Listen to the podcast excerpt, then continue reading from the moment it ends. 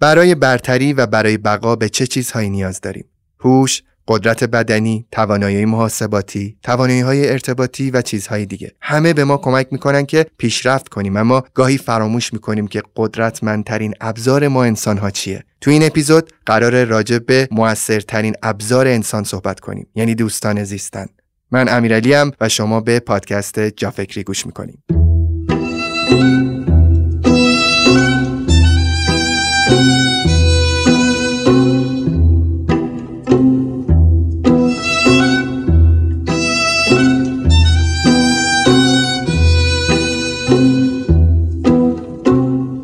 آی دکتر امیری من خیلی خوشحالم شما رو دوباره امروز می‌بینم تو جا فکری سلام امیرعلی عزیز خیلی ممنون. منم همینطور. قربان شما. اپیزود قبلی پارادوکس من خیلی دوستش داشتم خیلی ازش یاد گرفتم. با اینکه یه سری موضوعات دیگر رو با هم مشخص کرده بودیم اما این موضوع جدیدی که امروز شما خودتون پیشنهاد دادین و خیلی مشتاقم که با هم دیگه زودتر شروعش کنیم. امروز می‌خوایم در مورد دوستی و زیستن دوستانه صحبت کنیم.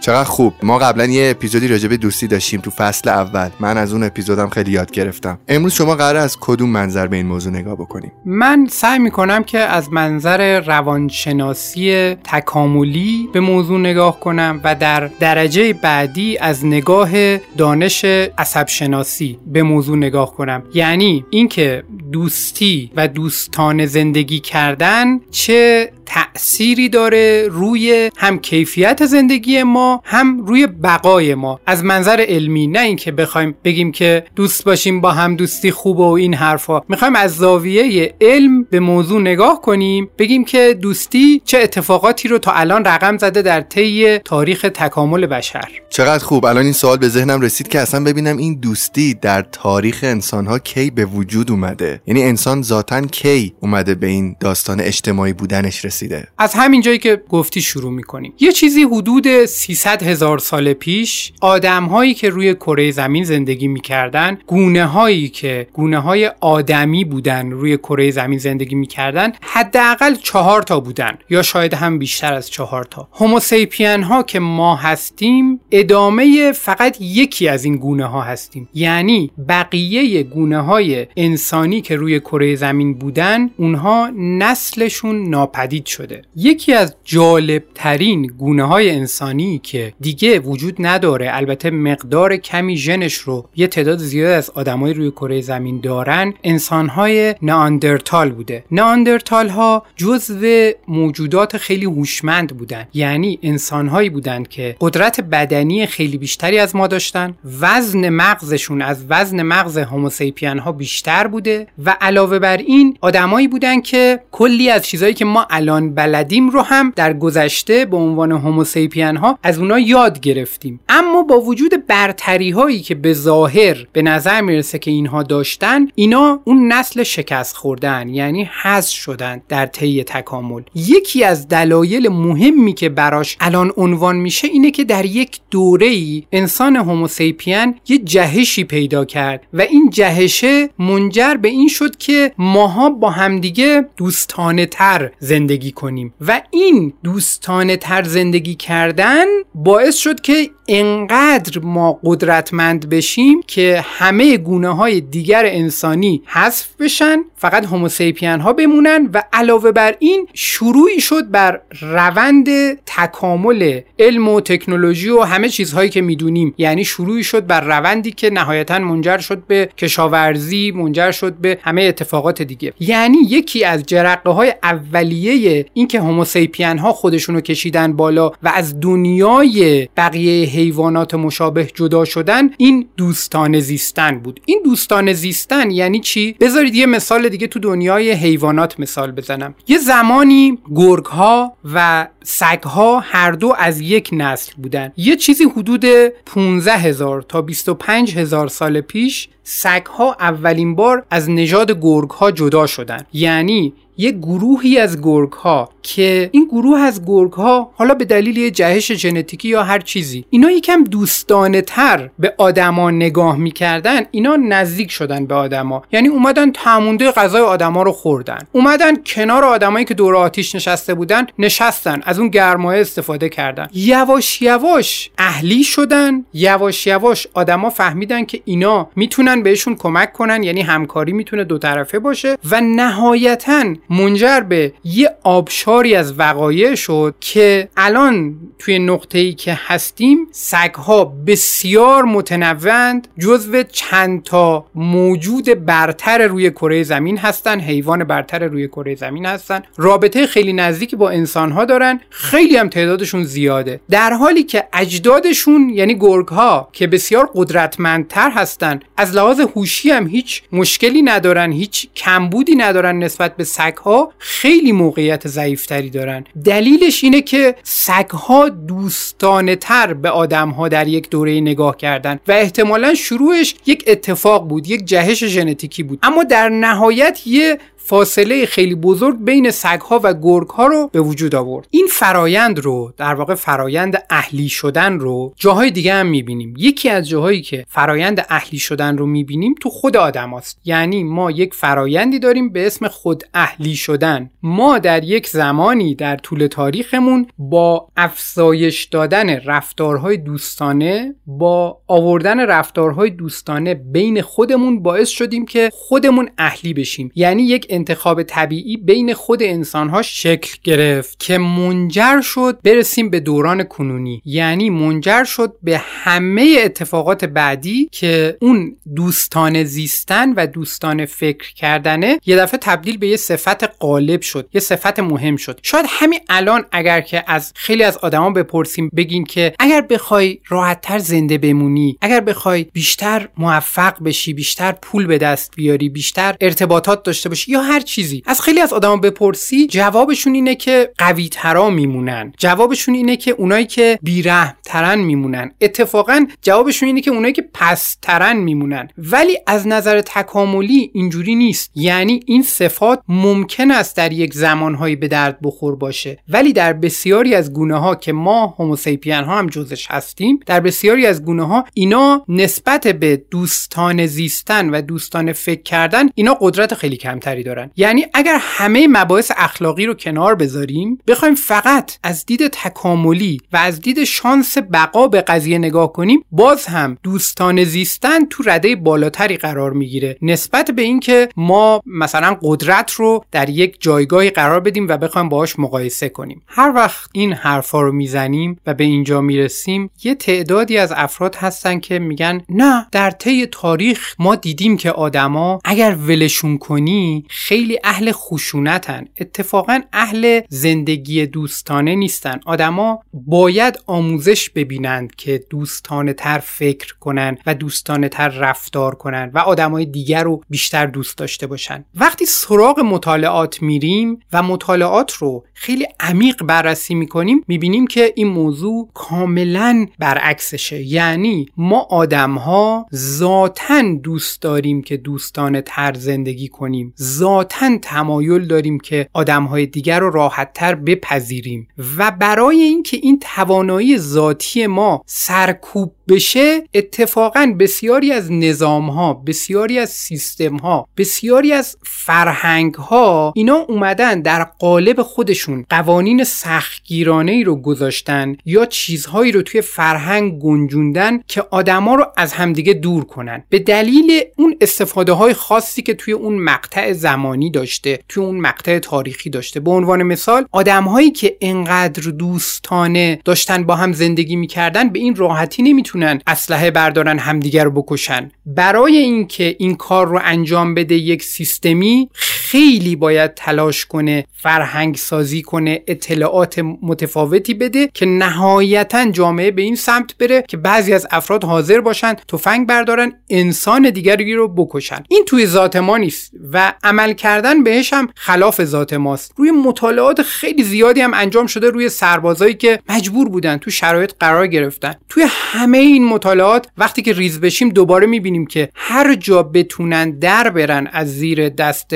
فرمانده و این کار رو نکنن حتما این گزینه رو انتخاب خواهند کرد. یعنی با روش های مختلف مثلا پر کردن مجدد سلاح وقتی که لازم نیست پر بشه. با اینکه هر موقع فرمانده نگاه نمی‌کنه شلیک نکردن. با مثلا بستن بند کفش حواسشون رو پرت کنن بند کفششون رو ببندن. و با روش های مختلف آدما سعی می‌کنن که از این موضوع دور بشن با وجود اینکه قبلش خیلی تلاش شده تغییرات زیادی صورت گرفته تو ایدئولوژی این افراد. توی فرهنگ اون جامعه و اتفاقات دیگه برای اینکه این آدما برن به سمت اون خشونته و اون احساس دوستانه رو کمترش کنن. چند تا مطالعه وجود داره در مطالعات معروف روانشناسی که بعضی از افرادی که نظرشون اینه که آدمها ذاتشون خشنه به این مطالعات استناد می‌کنن و معروف ترین توی این مطالعات مطالعه زندان استنفورد مطالعه‌ای که آقای فیلیپ زیمباردو انجام داده و ایشون رو تبدیل کرده به یکی از معروف ترین روانشناسان قرن. این مطالعه رو که خیلیان بهش استناد می‌کنن برای اینکه بگن ما ذاتمون بده این مطالعه رو که تو سالهای اخیر اومدن موشکافی کردن بازش کردن مطالعه رو بررسی کردن دیدن که مطالعه خیلی ایراد داره. مطالعه رو خیلی باش آشنان ولی من به صورت کلی یه اشاره بهش می‌کنم. مطالعه اینجوریه که دو گروه از دانشجوها رو بهشون میگن یه دانش آموزا دانشجوها رو بهشون میگن که یه گروه بیان نگهبان بشن یه گروه بیان زندانی بشن. و بعد اینا رو میارن یه جایی براشون درست می‌کنن اینا داوطلبانه شرکت کرده بودن. بعد از یک مدت کوتاهی که از مطالعه میگذره انقدر رفتارهای خشونت آمیز و بد بین زندانبانها و نگهبانها اتفاق میفته که مطالعه متوقف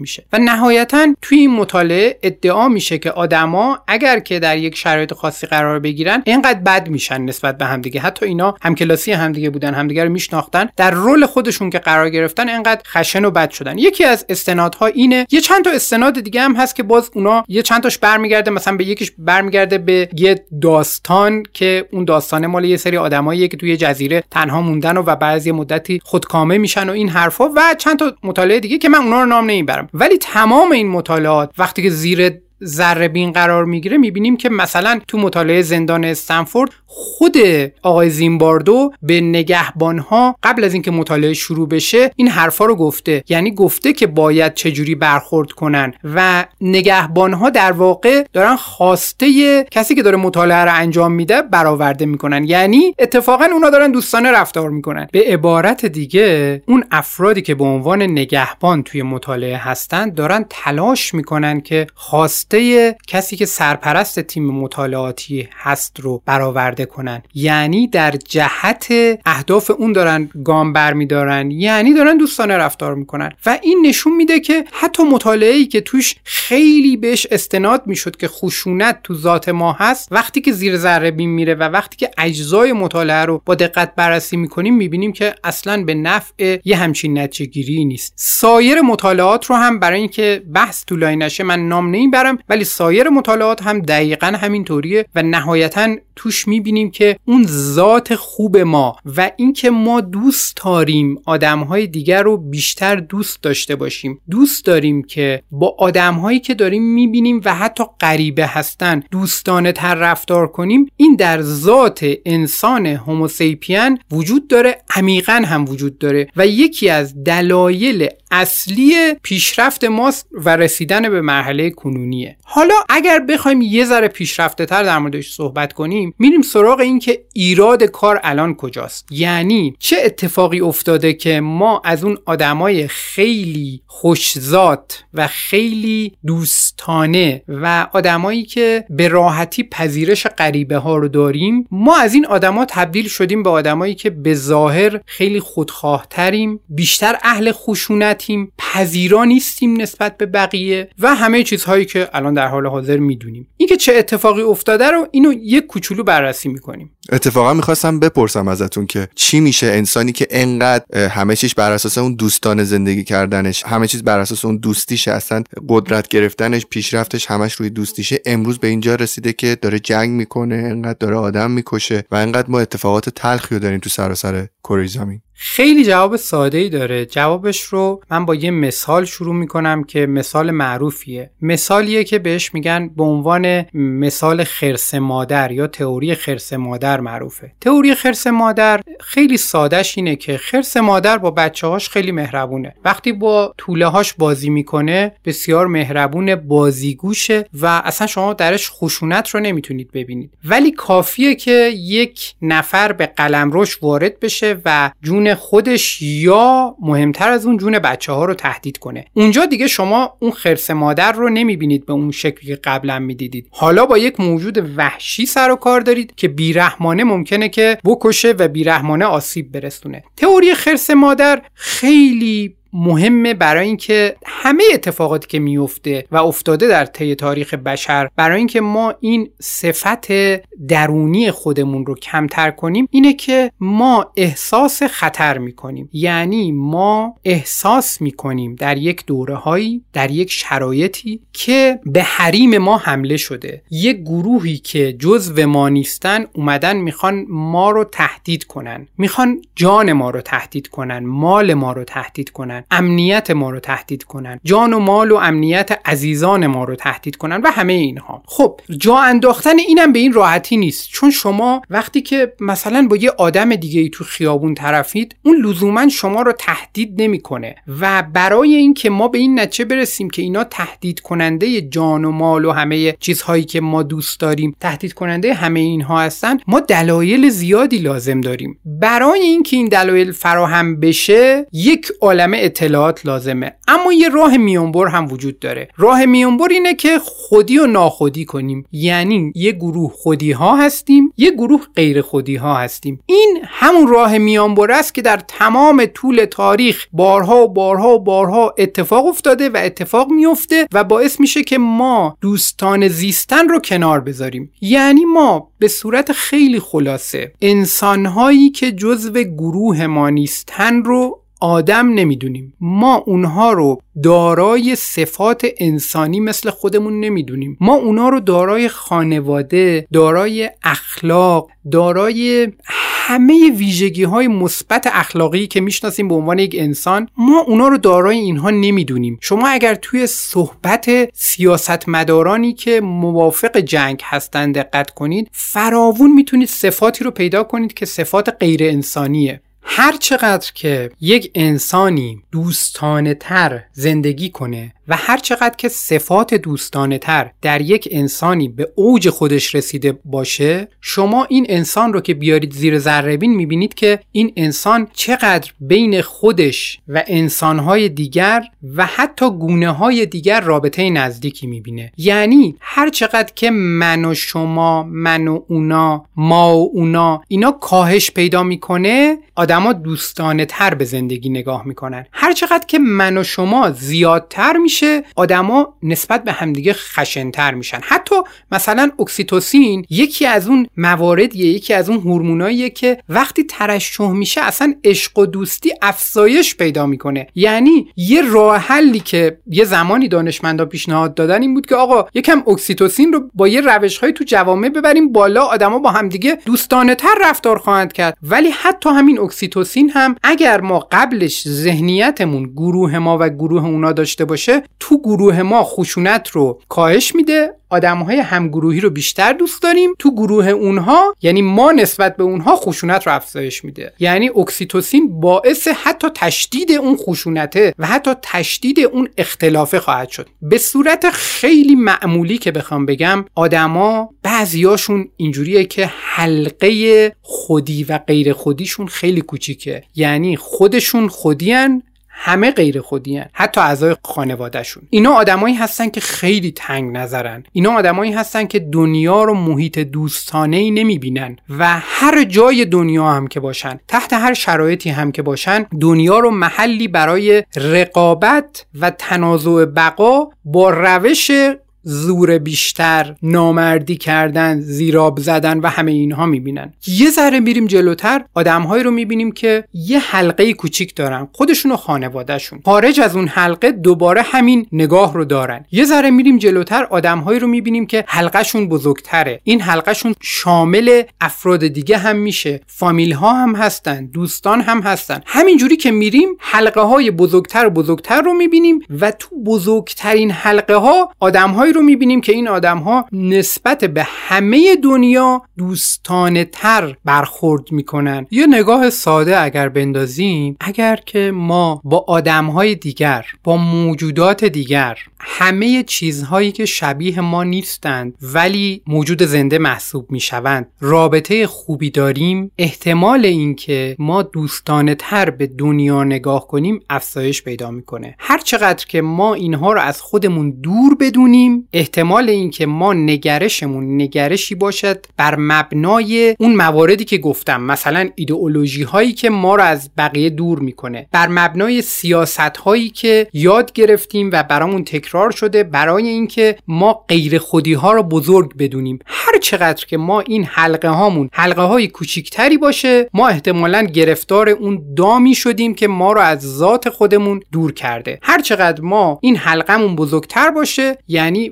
وسط این موضوع هستیم. یعنی ما داریم دوستانه زندگی می‌کنیم. اینکه چگونه می‌توانیم دوستانه فکر کردن و دوستانه زندگی کردن رو بهبود ببخشیم این قسمت بعدی صحبتمون خواهد بود. یعنی می‌خوایم ببینیم که از این ویژگی که ما داریم و ذاتی است چطور باید به بهترین شکل استفاده کنیم درسته؟ دقیقا. همونجور که از بحث‌های قبلی هم می‌شد برداشت کرد راحت ترین راه برای اینکه ما دوستانه تر به دنیا نگاه کنیم راحت ترین راه برای این اینه که ما نگاه کنیم ببینیم خودمون رو چقدر متعلق به یک گروه می‌دونیم و چقدر افراد خارج از گروه رو غیر خودی و مخصوصا غیر انسانی می‌دونیم. اگر ما خودمون رو جزء گروه بدونیم هیچ ایرادی نداره. مثلا ما وقتی میریم کلاس یوگا ما با کسایی که تو کلاس یوگا هستیم یه رابطه برقرار می‌کنیم. با همدیگه دوست میشیم یه زبان مشترکی داریم یه سری جوکایی داریم که ما با همدیگه بهش میخندیم. اونی که تو کلاس نیست بهش ممکنه کمتر بخنده و همه موارد ممکنه برای ما یه اشتراکاتی رو به وجود بیاره که ما اون گروه خودمون رو خیلی دوست داشته باشیم و به گروه خودمون وصل شیم. این احساس تعلق به یک گروه احساس بسیار مهم و مثبتیه. یعنی ما نمی‌خوایم احساس تعلق رو ولش کنیم. اینکه ما توی این گروه خاص کلاس هستیم. مثلا ما کلاس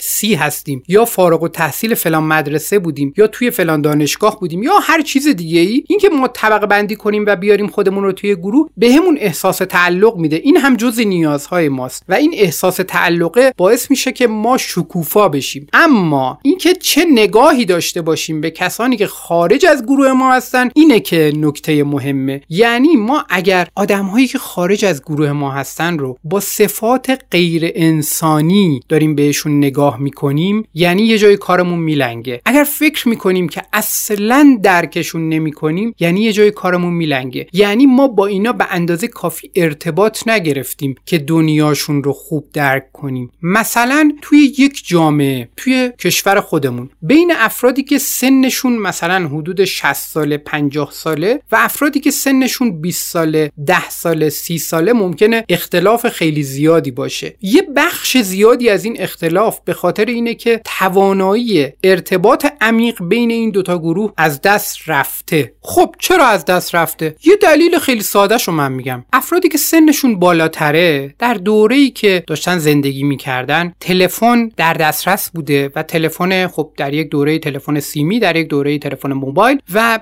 برای اینکه به هم مثلا تبریک عید بگن با همدیگه صحبت کنن یه قراری بذارن با استفاده از تماس تلفنی این کارو می‌کردن. یعنی با همدیگه حرف می‌زدن و با همدیگه فیکس می‌کردن اون قرار رو. آدمهایی که توی نسل های بعدی هستن هر چقدر که بریم به سمت نسل های پایینتر اینا با تلفن زدن رابطه خیلی کمتری دارن. اصلا درکش نمی‌کنن. یعنی اینا تلفن زدن رو یه وسیله قدیمی زنگ زدن رو یک وسیله ارتباطی مال گذشته ها فرض می‌کنن و خیلی باش ارتباط نمی‌گیرن. بعد اون آدمی که سنش بالاتره وقتی که زنگ می‌زنه اونی که سنش پایینتره جواب نمیده اون که سن بالاتره میگه به من بی احترامی کرد بر نداشت گوشی رو. اون سن پایینتره میگه که چرا به حریم شخصی من تجاوز کرد به هم زنگ زد. یعنی دنیای این دوتا با همدیگه متفاوته چون اون فکر می‌کنه که راه ارتباطی همینه. برای اینکه احترام بذاری باید زنگ بزنی. اون یکی دیگه فکر می‌کنه که برای اینکه احترام بذاری باید پیغام تو در قالب تکس یا در قالب پیغام مثلا صوتی بدی. این دوتا چون دنیاشون با هم متفاوته یه رابطه متفاوتی با تکنولوژی دارن برداشتشون از دوستی از احترام و اینها هم فرق می‌کنه. خب کافیه که به این دوتا گروه بگیم که شما چه برداشتی از تکنولوژی دارید و گروه مقابل چه برداشتی از تکنولوژی داره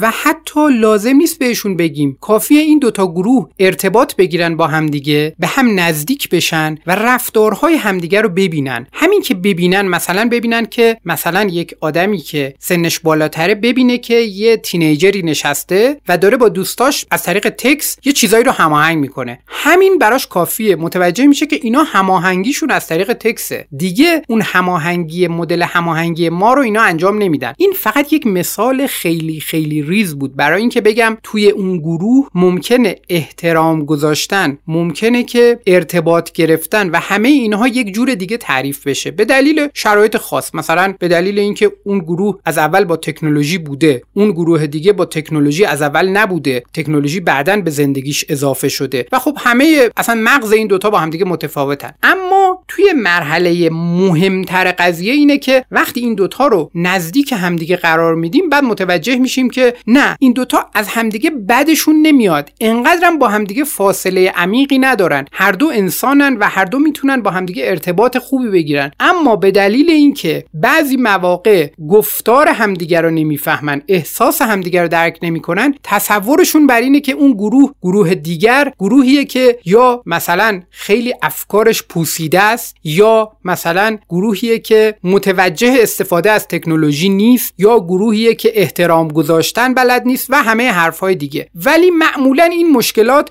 مشکلاتیه که وقتی ارتباط شکل می‌گیره مشکلات هم برطرف میشه. خب یعنی چی؟ یعنی یکی از ساده ترین راه ها برای اینکه ما آدم های دیگه فرهنگ های دیگه و هر چیزی که غیر خودیست رو ما درک کنیم اینه که باهاشون ارتباط بگیریم. هر چقدر که ما ارتباطاتمون با گروه هایی باشه که ما این گروه ها رو ذاتا نمیپسندیم. غریبه هایی باشه که اینا غیر خودی هستن و حتی با طبیعتی باشه که این طبیعت برای ما غیر خودی تلقی میشه هر چقدر که ما با اینا ارتباط بگیریم بهشون نزدیک میشیم. چون ما ذاتا دوست داریم که دوستانه باشیم ولی اون خرس مادر است. ما تا وقتی اونا رو نشناسیم فکر می‌کنیم که اونا اومدن برای گرفتن جان ما برای گرفتن مال ما برای گرفتن چیزهایی که خیلی دوستشون داریم. آی دکتر یه وقتایی تفاوتای ما در گروه هایی که درشون حضور داریم گروه های دوستی مختلف اینه که مثلا رنگ پوستمون فرق می‌کنه نژاد هامون فرق می‌کنه یا مثلا کشورهامون ملیت هامون یه موقع است که واقعا احساس می‌کنیم که گروه های ما با برخی از گروه ها متفاوته. مثلا شما بیا تصور بکن یک گروهی از مثلا قاتل های زنجیره که توی مثلا سلول زندان دارن با هم زندگی می‌کنن. وقتی که تو می‌بینی یک آدمی مثلا اومده چل نفر رو کشته شرح شرح کرده از بین برده به بدترین شکل ممکن یک شخصی رو یک آدمی رو یک انسانی رو از بین برده. ما چطور اصلا می‌خوایم یک همچین کیس آدمی رو اصلا فاقد ارزش انسانی ندونیمش. جز انسانها ببینیم و اصلا چطور می‌تونیم با این آدم ارتباط برقرار بکنیم. ارتباط برقرار کردن با بعضی گروه ها بعضی از آدما خیلی سخت تره اما همچنان بهترین گزینه ماست. مثلا یه آدمی رو تصور کنید که آدم بسیار بیرحمیه. تو جامعه که میاد سر این یکی اون یکی کلاه می‌ذاره. میاد میره یه کارهای بدی انجام میده. آسیب جسمانی میرسونه به آدم های دیگه. این آدم وقتی میره توی خونش همون خرس مهربون خیلی از مواقع. یعنی وقتی که میره به عزیزانی که دوستشون داره و خودی میپندارد نزدیک میشه هوای اونا رو داره. هیچ وقت بهشون نامردی نمی‌کنه. هیچ وقت باهاشون اون برخوردهای بدی که هر لحظه داریم می‌بینیم با بقیه آدما می‌کنه هیچ وقت با اونا اون برخوردها رو نداره. آخه خوشبینانه نگاه نمی‌کنین. مثلا کسی که خانواده خودش هم می‌کشه این همه تو اخبارای منفی داریم حوادث و اینها. اون چی؟ اونم همون خرس مهربونه؟ ببینید باز هم دوباره اگر بخوایم یکم دقیق تر بشیم اون آدم هم یه حلقه ای داره. اینکه اون آدم یه کاری کرده و یه آسیب رسونده به نزدیکان خودش باز هم داستان این حلقه هست یعنی در یک زمانی اون آدم ها رو از حلقه خودش بیرون کرده و چون از حلقه خودش بیرون کرده اون اتفاق بده فاجعه رخ داده. اون آدم ممکنه یک پاتولوژی داشته باشه. ممکنه توی مغزش یه سری از سلول ها مثلا سرطانی شده باشن. خشونتش به دلیل سرطانی شدن اون سلول ها باشه. ممکنه یک پاتولوژی زمینه خیلی جدی داشته باشه. مثلا در دوران کودکی یک آسیب خیلی جدی بهش وارد شده باشه. این موارد رو ما جزو استثناءات می‌دونیم و همیشه در مورد هر قاعده ای که صحبت می‌کنیم این استثناءات وجود دارن. اما این استثناءات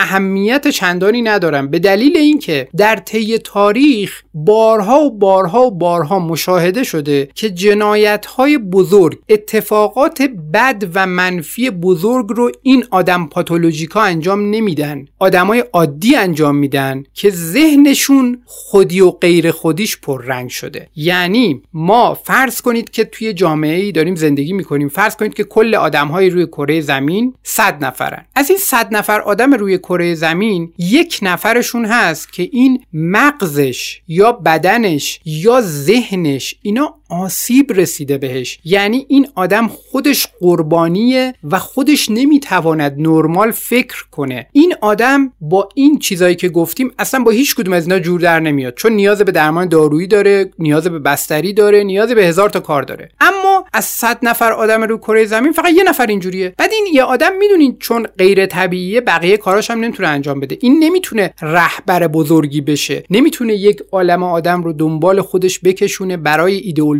خودش. این آدم خودش در عملکردهای معمول خودش هم مشکل داره. به دلیل اینکه یک آسیب زمینه‌ای وجود دارد. مشکل ما بقیه آدمان. مشکل ما مثلا 99 درصد یا 98 درصد یا 70 درصد بقیه آدم هایی که طیف قالب رو تشکیل میدن و این آدما به راحتی می توانند با عوض کردن مدل فکر کردنشون تبدیل به موجودات خطرناکی بشن. اینا خیلی خطرناکترن و خیلی بیشترن نسبت به اون چند نفر. در طول تاریخ بارها بارها بارها این اتفاق افتاده. بعدا هم اتفاق خواهد افتاد. به راحتی یک سیستمی میاد آدمها رو تحت تاثیر قرار میده. میاد دشمن رو تبدیل می‌کنه به یه موضوعی که غیر انسانیه به یه سری موجودات بیرحم و موجودات بد و این حرفا. و بعد اون آدما رو می‌بره به سمت همه چیز. مثلا نیازی نیست دشمن هم وجود داشته باشه. مثلا کافیه توی جامعه ای آدما بگن که همه دیگه کلاهبردار شدن همه دیگه دوست شدن همه دیگه فلان شدن. اگه این کارو نکنی طبیعی نیست. این یعنی که یک بخش زیادی از جامعه ذهنیتش وارد اون گروه بندیه شده که یه چیز کوچیکی رو یه محدوده کوچیکی رو دور خودش کشیده. این محدوده کوچیک که دور خودش کشیده شامل خودش و چند نفر از دوستان صمیمی و خانوادهش بقیه هر کس خارج از اونن دزد و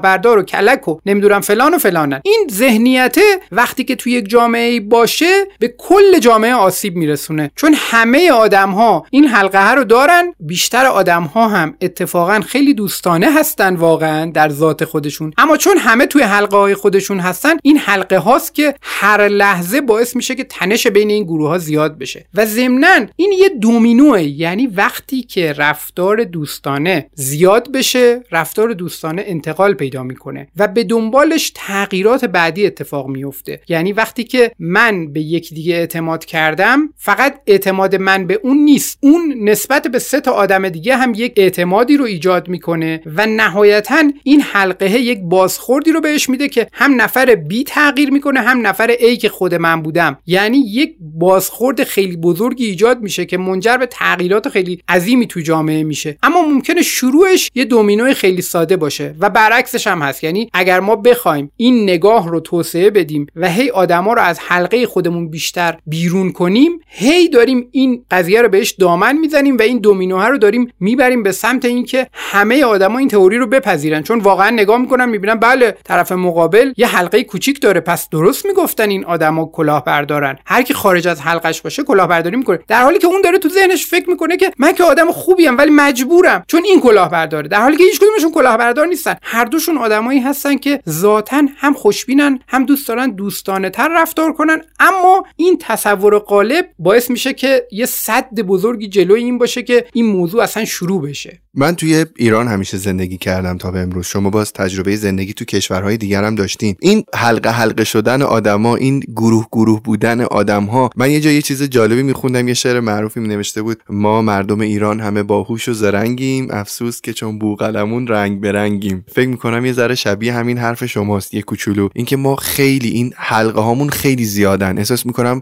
گروه هامون به لحاظ فکری به لحاظ تفکر سیاسی عقیدتی مذهبی اینا خیلی با هم متفاوتیم و هیچ کدوم هم همدیگر رو قبول نداریم. این توی کشورهای دیگه هم هست یا من اینجا خیلی بیشتر میبینمش؟ طبق تجربه من و در حد دانشی که ما امروز داریم از دنیای متمدنمون این قضیه در همه دنیا هست. در بعضی از نقاط دنیا خیلی پررنگتره و داستانش هم تا حدی برمیگرده به مدل زندگی های ما یعنی مدل معماری شهری ما مدل زندگی کردن روزانه ما. اینا همش باعث شده که این موضوع که ما از آدمهای دیگه دور میشیم و اونا رو دشمن خودمون می‌دونیم اینا تشدید بشه. یه مثال ساده براتون می‌زنم برای اینکه دنیای دوستانه تر رو تصور کنید. یه مثلا توی شاید توی ویدیوهای مستند خیلی اینو دیده باشین یا توی صحنه که توی روستاها می‌بینید. یه خانواده نشستن دور هم دارن غذا می‌خورن یا دارن یه کاری رو توی محیط سرباز بیرون دارن انجام میدن. دارن یه محصول کشاورزی رو آماده می‌کنن. این خانواده که دارن این کارو می‌کنن یکی از اعضای خانواده یه بچه کوچیکه. اون بچه کوچیک اونجا دراز کشیده همون وسط که اینا دارن کار می‌کنن اونم هست. حالا یکی از خانمایی که توی گروه هستم داره بهش شیر میده. اتفاقا ممکنه مامانش هم نباشه یعنی ممکنه از خانمهای دیگه روستا باشه. اون داره بهش شیر میده و این بچه انگار بچه همشونه همشون دارن ازش مراقبت می‌کنن. علاوه بر این بچه های دیگه هم دارن بازی می‌کنن. اون اطراف یه ذره اونورتر بچههایی که یه ذره بزرگترن اونا دارن بازی می‌کنن. اونا هم که می‌خوان بیان مراجعه کنن به اینا مثلا میان یه دفعه اون وسط یه غذایی می‌خورن یه چیزی برمیدارن دوباره منابعشون هم مشترکه. یعنی هم از لحاظ فیزیکی به هم نزدیکن هم از لحاظ قلبی به هم نزدیکن و بچه من و اون حتی برای شیر دادن هم وجود ندارد. خب بعد این وسط یک مرحله بیشتر که بریم جلوتر تازه می‌بینیم که علاوه بر اینکه بچه های خودشون اینجوریان مرغ و خروسا همون دوره ور هستن. یعنی سفره ای که اینا نشستن دارن مثلا غذا می‌خورن یا دارن کار می‌کنن اون مرغ هم میاد چیزی برمیداره میره. سگه هم همونجا میاد غذاشو می‌خوره اون دوره ور میاد غذاشو می‌خوره. ببینید من به مسائل بهداشتی و پیچیدگی های دیگه کاری ندارم. من دارم نگاه می‌کنم به مدل نگاه کردن انسان ها به دنیای اطراف خودشون. یعنی آدما نه تنها خودشون رو دارای یک حلقه کوچکی نمی‌دانند بلکه آدم های دیگر رو کاملا میپذیرن در حلقه خودشون بلکه حیوانات دیگر رو میپذیرن و در سطح دیگه موجودات جاندار دیگه مثل درختان مثل موجودات دیگه که هستن اینا رو هم همه رو جزوی از اون کلی می‌دونن که خودشون توش حضور دارن. این نگاه خیلی نگاه پیشرفته از لحاظ روانشناختی. یعنی این چیزیه که برای ما آدم های امروزه آرزوه که ما بتونیم انقدر اوپن باشیم انقدر پذیرا باشیم نسبت به آدم های دیگه و نسبت به چیزهای دیگه موجودات جاندار دیگر روی کره زمین. چقدرم سخت آی دکتر من یادم یه بار داییم چند سال پیش البته اینو من قبلا هم توی جافکری گفتم یه بار دیگه میگم که دایی یه بار برای من تعریف می‌کرد می‌گفت یکی از ابعادی که آدما باید کار بکنن رو خودشون رو بزرگی خودشون بود روابطشونه. اینجوری که مثلا تو وقتی توی اتاقت داری به خودت نگاه می‌کنی و داری زندگی می‌کنی و داری فکر می‌کنی فقط داری به خودت فکر می‌کنی یا داری به آدمایی تو خونه یعنی خونوادت فکر می‌کنی یا با آدمایی که تو ساختمونتونن یا آدمایی که تو محلتونن یا تو شهرتون یا کشورتونن یا با آدمایی که تو کل دنیا امروز دارن زندگی فکر می‌کنی؟ یعنی زندگی تو در جهت منافع کدومی که از این حلقه هاست؟ و این نشون میده که تو چقدر آدم بزرگتری هستی. و من علیرغم اینکه این حرفو شنیدم یک نقطه ای از زندگی و بعدش شروع کردم خیلی بزرگ و بزرگونه تر فکر کردن دیدم بعضی وقتا در مواجهه با بعضی از آدما که عقاید یا ارزشاشون واقعا با من 180 درجه فرق داشت با خیلی نیرو میذاشتم. با خیلی دلمو بزرگ می‌کردم. خیلی بعد قلبمو بزرگ می‌کردم که همون قدی که با آدمی که شبیه من فکر می‌کنه خوبم همون قدم با آدمی که شبیه من فکر نمی‌کنه خوب باشم. می‌دونین؟ و این پرسه که شما داری میگیم برای خصوصا آدم امروزی که به خاطر این سوشال مدیا و اتفاقای مختلف هی دنیاش به نظر من هی کوچیک و کوچیک تر شده از نظر من این بخواد یه آدمی باشه که خیلی جهان شمول تر فکر کنه به نظر من یه راه و یه پرسه خیلی سختی و پیش روش داره. قبول دارین؟ دقیقا همینطوره. و نکته جالب اینه که ما اگر بخوایم این کار رو انجام بدیم از ما انرژی خیلی زیادی خواهد گرفت. اما نهایتا منجر به نتایج مثبت خیلی زیادی خواهد شد. چون این نتایج مثبت نتایج مثبت صاف نیستن نتایج مثبت یک مرحله ای نیستن. اینا نتایج مثبتی هستند که بعد از مدت مثلا فرض کنید چند ماه چند سال اثراتشون خیلی بزرگ میشن. چون ما تغییر می‌کنیم عمیقا تغییر می‌کنیم از داخل تغییر می‌کنیم و دنیای اطراف خودمون رو هم عمیقا تغییر میدیم. این تغییر انقدر بزرگ میشه میشه که منجر به ایجاد یک نظم جدیدی میشه منجر به ایجاد یک ارگانیسم جدیدی میشه که دیگه شباهتی به قبلی نداره. یعنی کل اکوسیستم تغییر می‌کنه عمیقا هم تغییر می‌کنه و ما هم که بخشی از این اکوسیستم هستیم باهاش تغییر می‌کنیم. شروع تغییر این اکوسیستم کار دشواریه. مخصوصا در مواقعی که خود جامعه ذاتا جامعه که توش نگاه خسمانه رشد بیشتری پیدا کرده. به دلایل تاریخی به دلایل اجتماعی به دلایل مختلف نگاه خسمانه توش پررنگ تره تو بعضی جوامع پررنگ تره مثلا اگه توی کشوری سابقه جنگ وجود داشته باشه سابقه قحطی سابقه کمبود وجود داشته باشه این نگاه خسمانه بیشتره. توی یه سری شرایط نه نگاه خسمانه کمتره. مثلا اگر ایدئولوژی های ابتدایی توی اون جوامع به نفع این باشه که آدم ها نگاه دوستانه تری به همدیگه داشته باشن شرایط آماده تره مثلا توی ژاپن وقتی که نگاه می‌کنیم به فرهنگشون و اینا می‌بینید که احترام گذاشتن به گروه های مختلف دوستانه رفتار کردن با غریبه ها اینا همه جزوی از فرهنگشونه. پس اونجا ادامه دادن این هم کار آسونتریه. تو جامعه ای که آدما یه خورده به فردگراتر هستن و نسبت به گروه ها نگاه خسمانه تری دارن این کار دشوارتره. این قضیه یکی از اون بردهای عمده تکاملی انسان ها خواهد بود در سالهای پیش رو و یکی از اون چیزاییه که اگر می‌خواید به بچه هاتون یاد بدید یا می‌خواید به آدمای دیگه یاد بدید که بدون اینکه بیان یه کار تخصصی رو یاد بگیرن بدون اینکه بیان وارد یک هیته خاصی بشن ولی خودشون رو آماده کنن برای آینده ای که غیر قابل پیش بینیه این قضیه یکی از ساده ترین راه هست. یعنی آدم ها دوستانه تر با همه چیز برخورد کنن چقدر جالب. اتفاقا من داشتم نگاه می‌کردم دیدم تو فرهنگ ما ایرانی که از ویژگی های مثبت ما ایرانیا همین مهمان نواز بودنمونه دیگه. ببینیم ما چقدر مثلا اروپایی امریکایی خارجی وقتی میان ایران چقدر راحت پذیرای اینها هستیم. چقدر هر کدوم از اینها که میان ایران شوکه میشن. چقدر تعجب می‌کنن از اینکه می‌بینن ما ایرانیا بدونی که اصلا از اونها شناختی داشته باشیم. اونا رو مهمون خونه هامون می‌کنیم ازشون خیلی پذیرایی می‌کنیم باهاشون خیلی گرم برخورد می‌کنیم. گردش میبریمشون تو شهرمون میچرخونیم جای تاریخی جای دیدنی بهشون نشون میدیم. یا اصلا خود ما با همدیگه چقدر مهربون تریم واقعا من فکر می‌کنم تو ایران حداقل وقتی می‌بینیم چه می‌دونم یکی مثلا تصادف کرده یکی مشکلی براش پیش میاد. حداقل من از تجربه خودم در معاشرت با دوستانم که در خارج از ایران زندگی می‌کنه اینو فهمیدم که ما ایرانی ها خیلی بیشتر هوای همانگار داریم. این چیزی که من در فرهنگ خودمون دیدم و زندگی کردم باش. پس این ویژگی مثبت ماست که ما انقدر با هم دوستیم. علیرغم که خیلی وقت اینطوری شاید نشون نمیدیم ولی این ویژگی مثبت ماست. از لحاظ تاریخی هم تمدن ایران و ایرانیان جزو اون تمدنهایی بوده که همیشه قدرتمند بوده و یکی از پایه های این قدرت هم همین بوده که نگاه دوستانه به دنیا داشته. یعنی وقتی که شما برگردید به زمانهای خیلی قدیم خیلی خیلی قدیم حتی قبل از اینکه اسلام وارد ایران بشه شما می‌بینید که فراوون این نگاه های دوستانه در منظر پادشاه ها هست. وقتی که از جملاتی ازشون نقل میشه یا هر جایی که نگاه کنید به تاریخ ایران قدیم اون قضیه دوستانه نگاه کردن به دنیا رو توش می‌بینید. ولی توی بسیاری از فرهنگ ها وقتی که برمیگردید به عقب این قضیه رو به اون صورت نمی‌بینید. اینم جز اون مواردیه که باعث شده که اصلا این امپراتوری ایران انقدر امپراتوری قدرتمندی بشه. و همینطوری که خودت هم گفتی من کاملا باهات موافقم. ما اتفاقا نسبت به بسیاری از فرهنگ ها بیشتر تو ذاتمون این موضوع وجود داره. یعنی ممکنه برای اینکه اون دوستی رو بهترش کنیم نیاز به تلاش کمتری هم داشته باشیم توی بعضی از زمینه ها آی دکتر اگه بخواین که یک جنبندی داشته باشین از صحبت امروزمون این موضوع رو چطور جنبندی می‌کنین؟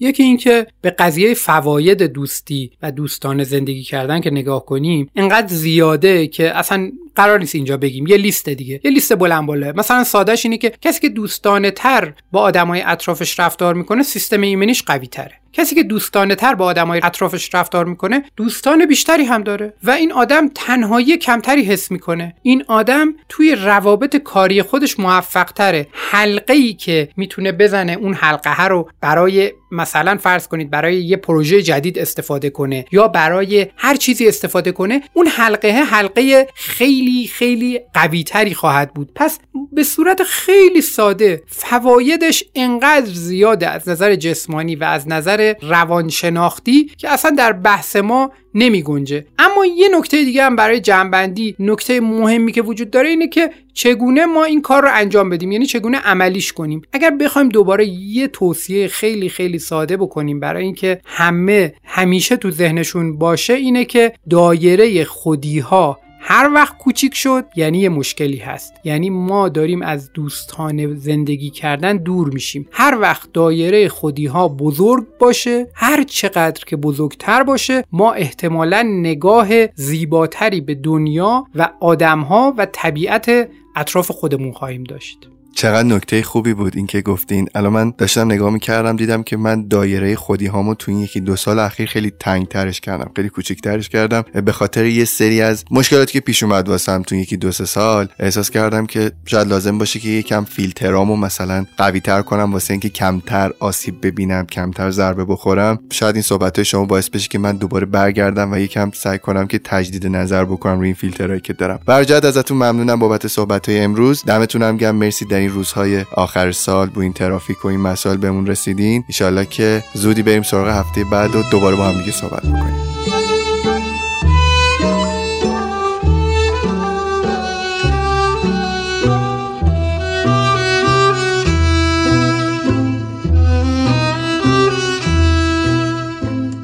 حتما متوجه شدین که بعضی پادکست های فارسی زبان به دلیل تحریم وبسایت Anchor برای شنونده های ایرانی به مشکل خوردن. اگر که شما همچنان به جافکری با VPN گوش می‌کنید و Castbox شما با مشکل مواجهه کافیه که جافکری رو یک بار delete یا unsubscribe کنین و دوباره جستجو کنین و جافکری رو با feed جدید دنبال کنین. اینطور می‌تونین بدون VPN به جافکری گوش کنین. همینطور وبسایت جافکری به آدرس jafekri.com تمام اپیزودها رو بدون مشکل در دسترس شما قرار میده. تا اپیزود بعدی به خودتون و فکراتون باشین. خداحافظ.